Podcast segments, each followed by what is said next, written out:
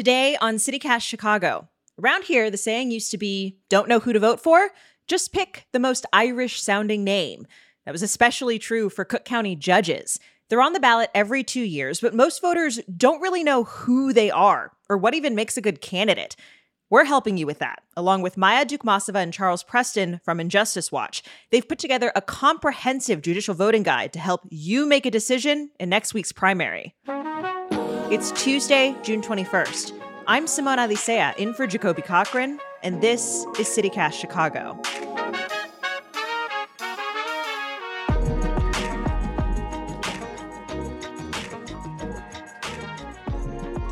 Before I even worked for Injustice Watch, uh, I didn't. I paid very little attention to judges, and whenever I did vote, I would just go according to a name that just feels good.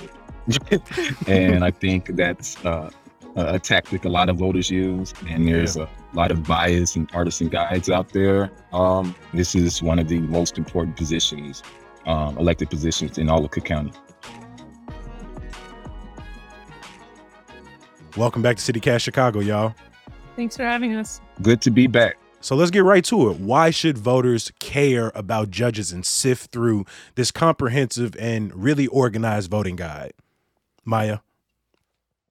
Well, judges are the elected officials that any one of us is actually most likely to encounter. The people at the top of the ballot, whether it's presidents or governors, those people we're very unlikely to actually directly ever encounter in our lives. And while they make decisions that impact us, judges make decisions that can really mean literally life or death for someone, uh, whether they're going to be financially ruined or not, whether they're going to have a home to live in, whether you're getting divorced or you're figuring out something related to the will of a loved one, or you're dealing with child custody issues, a traffic ticket, all of those things are going to put you in front of a judge. So it's very important that we pay close attention to to the people that we elect to these positions. Mm-hmm. This year, there are 75 candidates running for 29 positions in Cook County.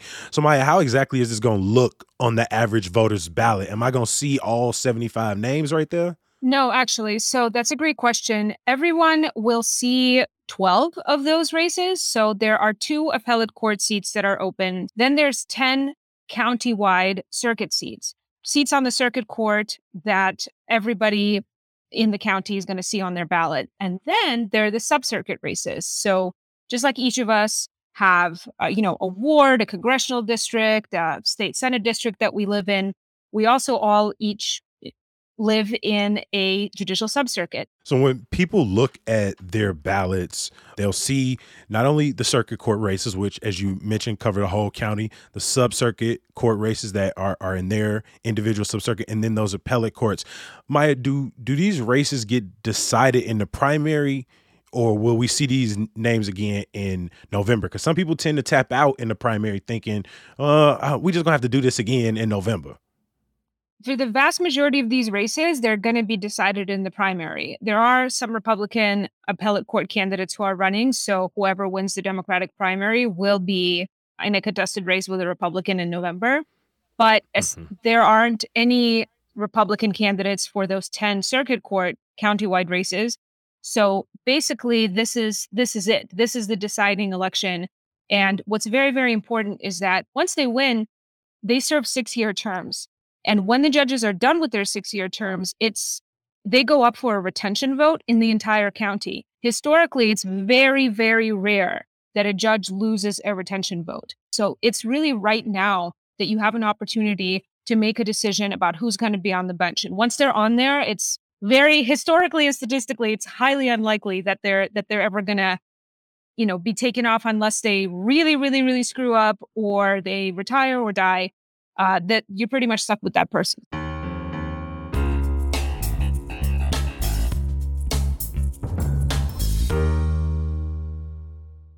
So, with this guy being available online, um, I want to walk through it with y'all. So, I've got the website uh, pulled up here. Charles, you want to give me that website again for my CityCast listeners? Maybe y'all could follow along and do it with us. So, injusticewatch.org slash judges. It's that simple.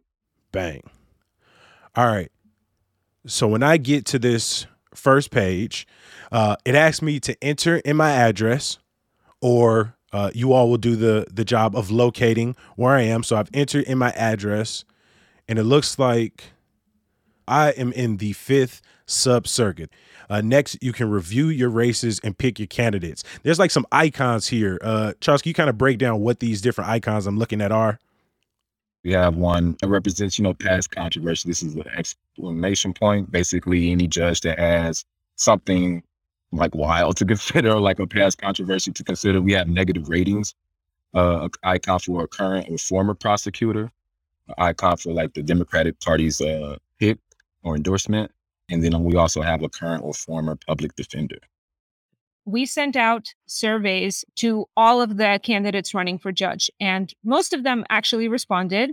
Um, the question that I thought was most interesting and important to ask was, you know, why do you want this power? And I just think it's really interesting because some of the candidates, you know, they kind of spun the answer as like, well, I want to be of service. But some of them actually engaged with the question of power and grappled with it a bit. And I would say, too, think about the fact that, like, I'm about to give somebody $180,000 and a pension.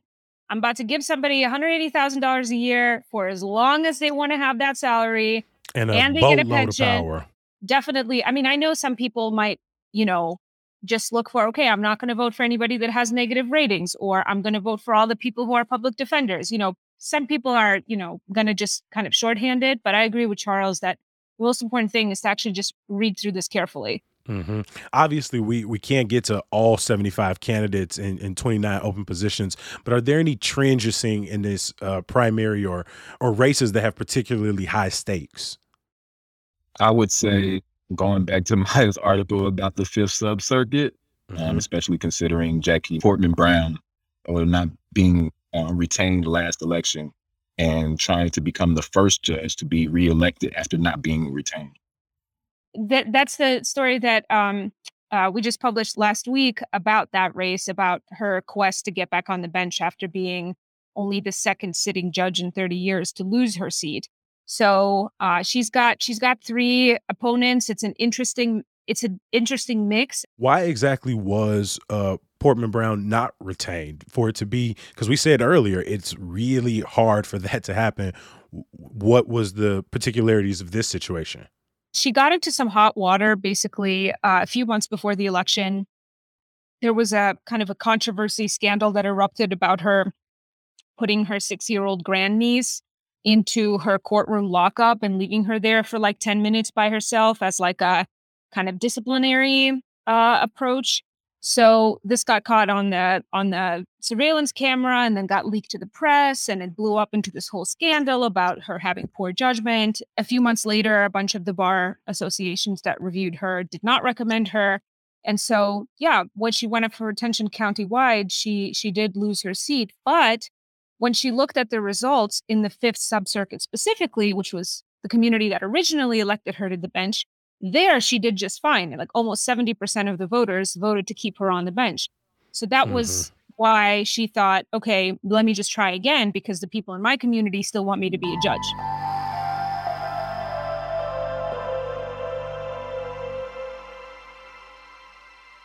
You all are working year after year to improve and make the guy bigger.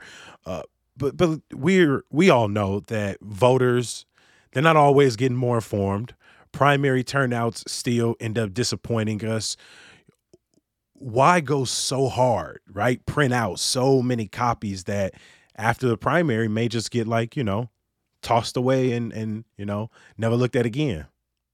We cannot rely on on on on what happened in past uh, elections and um in terms of like turnout and whatnot. We still have to do the work of informing people. That's what journalism is and also showing them how judges affect our community.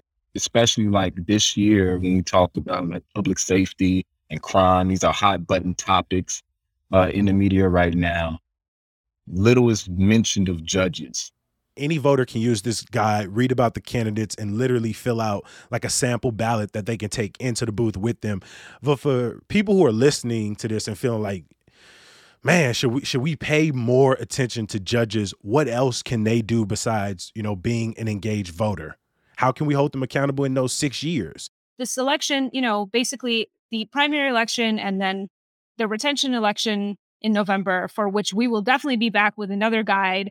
That's kind of like that's our chance to hold them accountable in any way and and uh, decide whether we want these people to continue wielding power. So, unfortunately, we don't have a lot of a lot of say as as, as members of the public, but we really got to take advantage of what we do have. Also, I would say like listen to your neighbors in terms of like those folks who like been through the Cook County court system in some way. Um, talk to them about judges, even like with this guide. I would I would implore people to like get in groups and like discuss what what's actually happening here. I think like we don't witness like these elections at, on a community level like we do like elections on TVs where you have debates and like you know it's more of a, a, a group thing to a group witness thing of like the politics. We don't really have that around judges. And so that is on. It's like going there and just do right. It's like a do. private thing, and I think one one one barrier that do does prevent you know accountability is the fact that like we we really need to develop more of a uh, group collective consciousness around like voting for judges or like holding judges accountable Well, early voting is uh, available now across the city of Chicago and Illinois. The 2022 Cook County Judicial Primary Election Guide is available now thanks to Injustice Watch. Maya Dukmasova and Charles Preston, thank y'all for being in the building uh, and breaking this down for us. Thank you. Thank you for having us.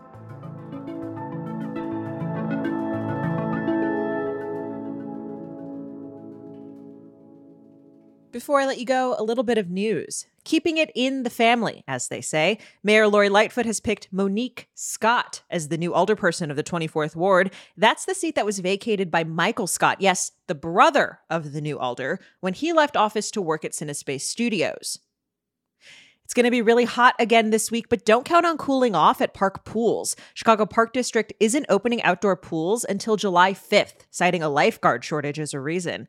One factor in that shortage may be last year's revelations that the parks failed to investigate reports of abuse and harassment among lifeguards. And some good news to get you through. COVID 19 vaccines are now available for kids under five. The city will have family vaccination clinics at city colleges beginning this week. Check the link in our show notes for more details. Thanks for listening. Jacoby will be back tomorrow, and we'll talk to you then.